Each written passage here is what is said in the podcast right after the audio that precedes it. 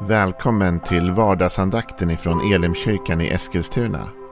Det här är en podcast som kommer ut måndagar till fredagar. Om du vill veta mer om vilka vi är, vad vi tror på, hur du kan komma i kontakt med oss eller vad vi kan erbjuda dig för någonting så gå in på www.elimkyrkan.com. Får jättegärna gå in och likea vår Facebook-sida. Det är facebook.com elimeskilstuna. Eller så söker du upp oss på YouTube och då söker du på Elimkyrkan Eskilstuna. Vi vill jättegärna komma i kontakt med dig. Men nu lyssnar vi till dagens andakt. Välkommen till vardagsandakten. Jag heter Joel Backman och jag är pastor i Elimkyrkan Eskilstuna. Och du som brukar lyssna på vardagsandakten vet att vi under en längre tid har fokuserat ganska mycket på Ordspråksboken. Och nu har vi faktiskt kommit fram till det sista kapitlet i den här boken.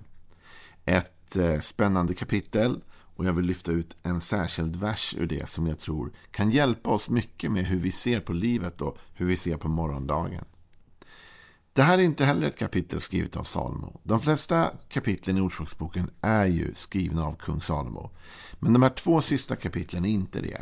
Och det här kapitlet är skrivet av Lemuel. Och introt säger så här. Ord av kung Lemuel, det budskap som hans mor förmanade med.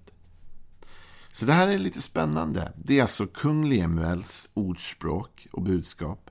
Men det är ord som hans mor förmanade med. Med andra ord, man kan säga det är hans mammas kunskap som går vidare. Och det tycker jag är lite spännande.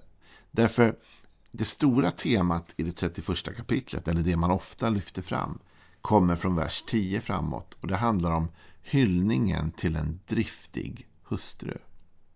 Och då kan man ju tänka när man läser det att det här är liksom Lemuels egen då, tanke kring vad en hustru är eller ska vara. Men det här är egentligen Lemuels mammas tankar om vad han borde skaffa för kvinna. vad han borde ha för partner i livet och hur den partnern borde bete sig. Och vi förstår ju såklart att en del av det vi läser här, det är ju skrivet i en viss tid och det finns väl en viss social kultur kring den här texten också. Men vi kan ju överlag tänka en driftig partner.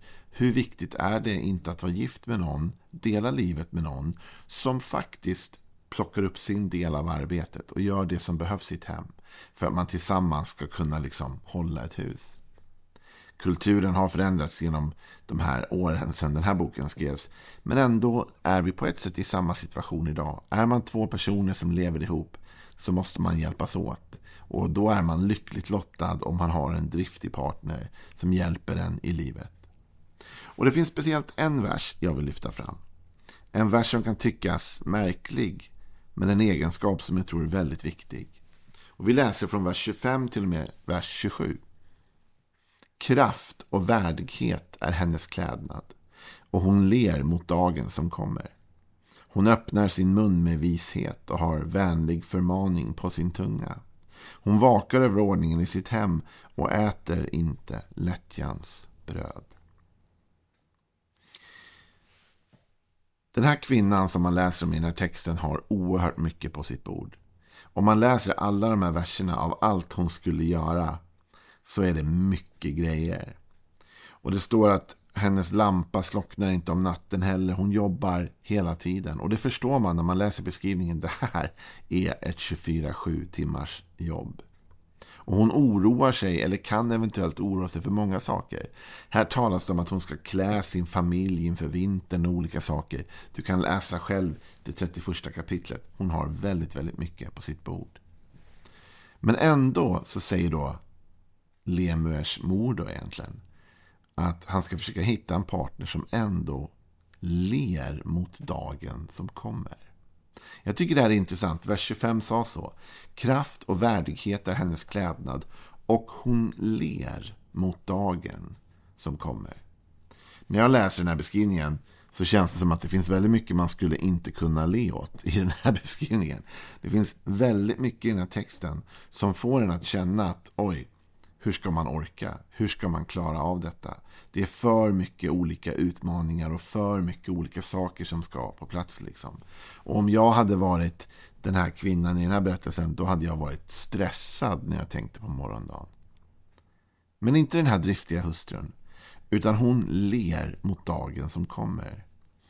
Och vet du att jag tror att det där är något väldigt viktigt. Att lära sig att le mot morgondagen. Att le mot morgondagen är ju att leva med en positiv förväntan på livet. Om jag ler mot morgondagen då tänker jag mig att morgondagen är god. Att det finns någonting gott som väntar där på mig imorgon. Och att livet är värt liksom att leva. Och det är inte så alldeles enkelt. För när du och jag ser på allt som alla ansvar vi har och allt vi behöver tänka på, då blir vi lätt stressade. Alltså Jesus själv talar om detta i Matteus, det sjätte kapitlet, i några väldigt välkända rader från hans bergspredikan. Men jag läser dem för att det spelar väl in i den här driftiga kvinnans livshållning på något sätt. Matteus 6, vers 25. Därför säger jag er, bekymra er inte för ert liv, vad ni ska äta eller dricka, eller för er kropp, vad ni ska klä er med.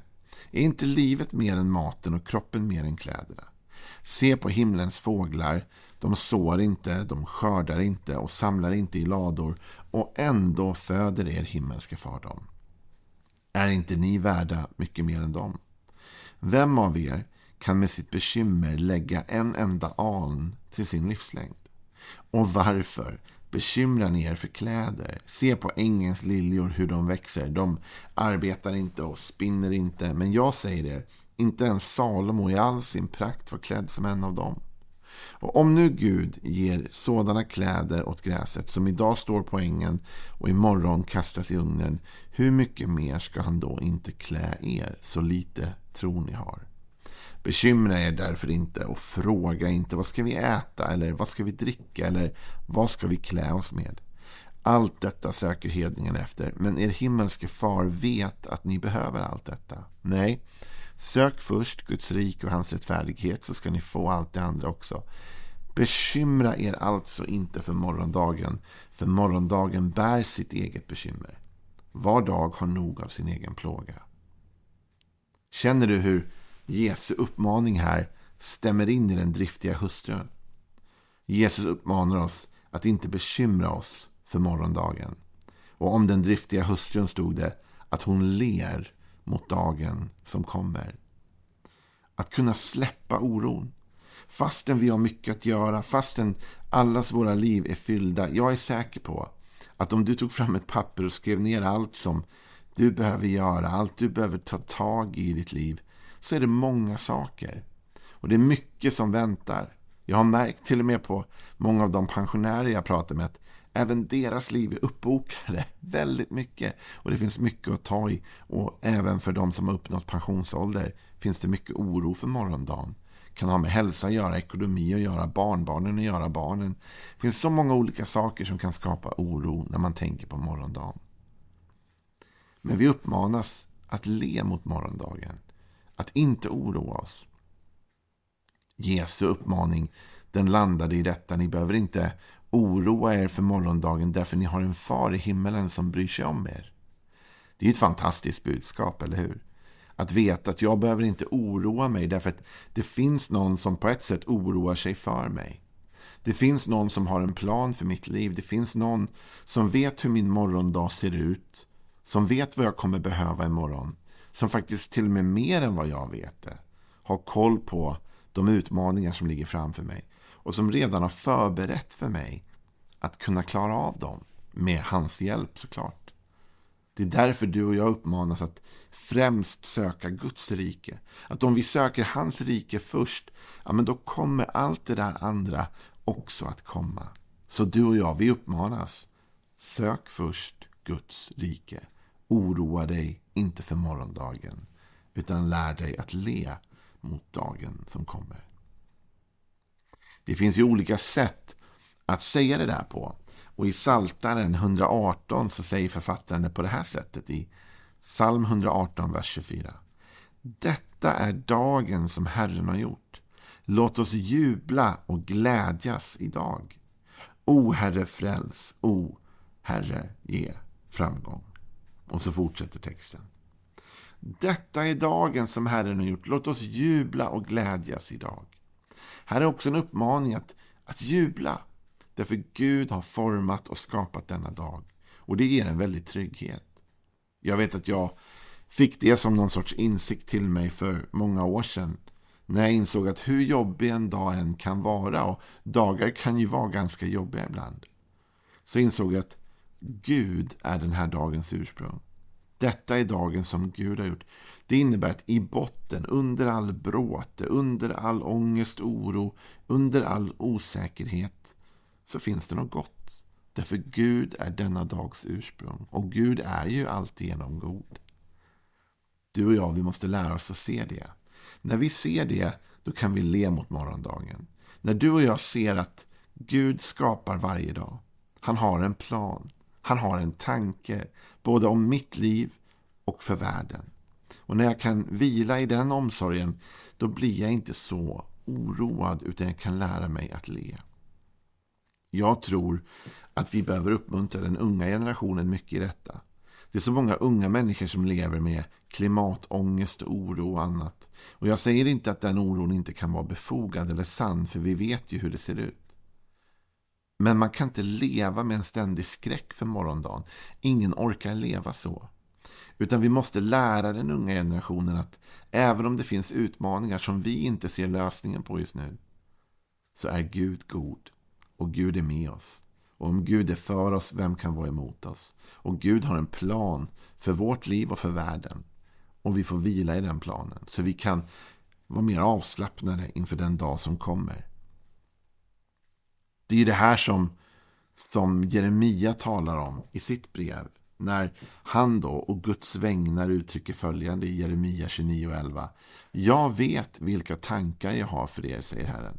Nämligen fridens tankar och inte ofärdens. För att ge er en framtid och ett hopp. Gud säger att han vet vilka tankar han har för oss. Han har tankar av frid och inte ofärd. Framgång står i någon översättning. För att ge oss en framtid och ett hopp. Så Gud har planer för dig, Gud har planer för mig. Gud har sett in i framtiden. Han ser ju början från slutet, han ser allt. Han har förberett för dig och mig det vi behöver imorgon. Och Gud ger oss därmed något att lita på. Även i stökiga, oroliga, stressade tider. Så kan vi lära oss att le. Och det där leendet är ett leende i tro. För vet du, den här driftiga hustrun, det talas om att hon har förberett och planerat och jobbat. Men vet du vad? Ändå vet hon ingenting om morgondagen på samma sätt som du och jag inte vet något om morgondagen. Alltså, vi har sett det många gånger. Vad som helst kan hända. Jag har en plan för imorgon, en tanke, jag har ett schema, en kalender. Men ärligt talat så vet både du och jag att det där kan förändras. Det kan uppstå en krissituation, det kan hända någonting, det dyker upp någonting. Saker som du och jag inte styr över och så ställs allting om. Så när vi tittar framåt så är det alltid med osäkerhet. Vi har inte varit där än. Jag vet ju inte exakt vad morgondagen bjuder. Och om jag tittar på morgondagen och ler, likt den driftiga hustrun, då är det som att jag ändå bestämmer mig för att jag tror att det väntar något bra där borta. Och även om det skulle vara något jobbigt så är Gud med mig. Det kommer att ordna sig. Jag känner frid. Hebreerbrevet 11 som kallas trons kapitel talar om tron. I följande ordalag. Tron är en övertygelse om det man hoppas. En visshet om ting man inte ser. Den här driftiga hustrun hon ser egentligen inte exakt allt som händer dagen efter. Men hon bär en visshet om att det kommer bli bra. Hon ler mot dagen som kommer. Och du och jag, vi kan också lära oss det. Att leva med en positiv förväntan. Det finns de som lever tvärtom. Med en ständigt negativ förväntan om att det kommer nog gå illa, något mer kommer hända, det är alltid så här och så vidare. Det gör inte ditt liv bättre. När Lemuels mor sa åt honom vad för typ av partner han skulle hitta så sa hon hitta en som ler mot morgondagen. Det är något positivt. Så det här är min uppmuntran till dig idag. Le mot morgondagen i visshet om att Gud har en plan för dig. Gud är för dig, inte emot dig. Och om han är för dig, vem kan då vara emot dig? Att Gud låter allt samverka till det bästa för den som älskar honom. Och så vidare och så vidare i en mängd löften om att Gud har dig i sin hand. Och Jesus sa bekymra er inte för morgondagen. Han sa nog egentligen så här. Lär er att le mot dagen som kommer.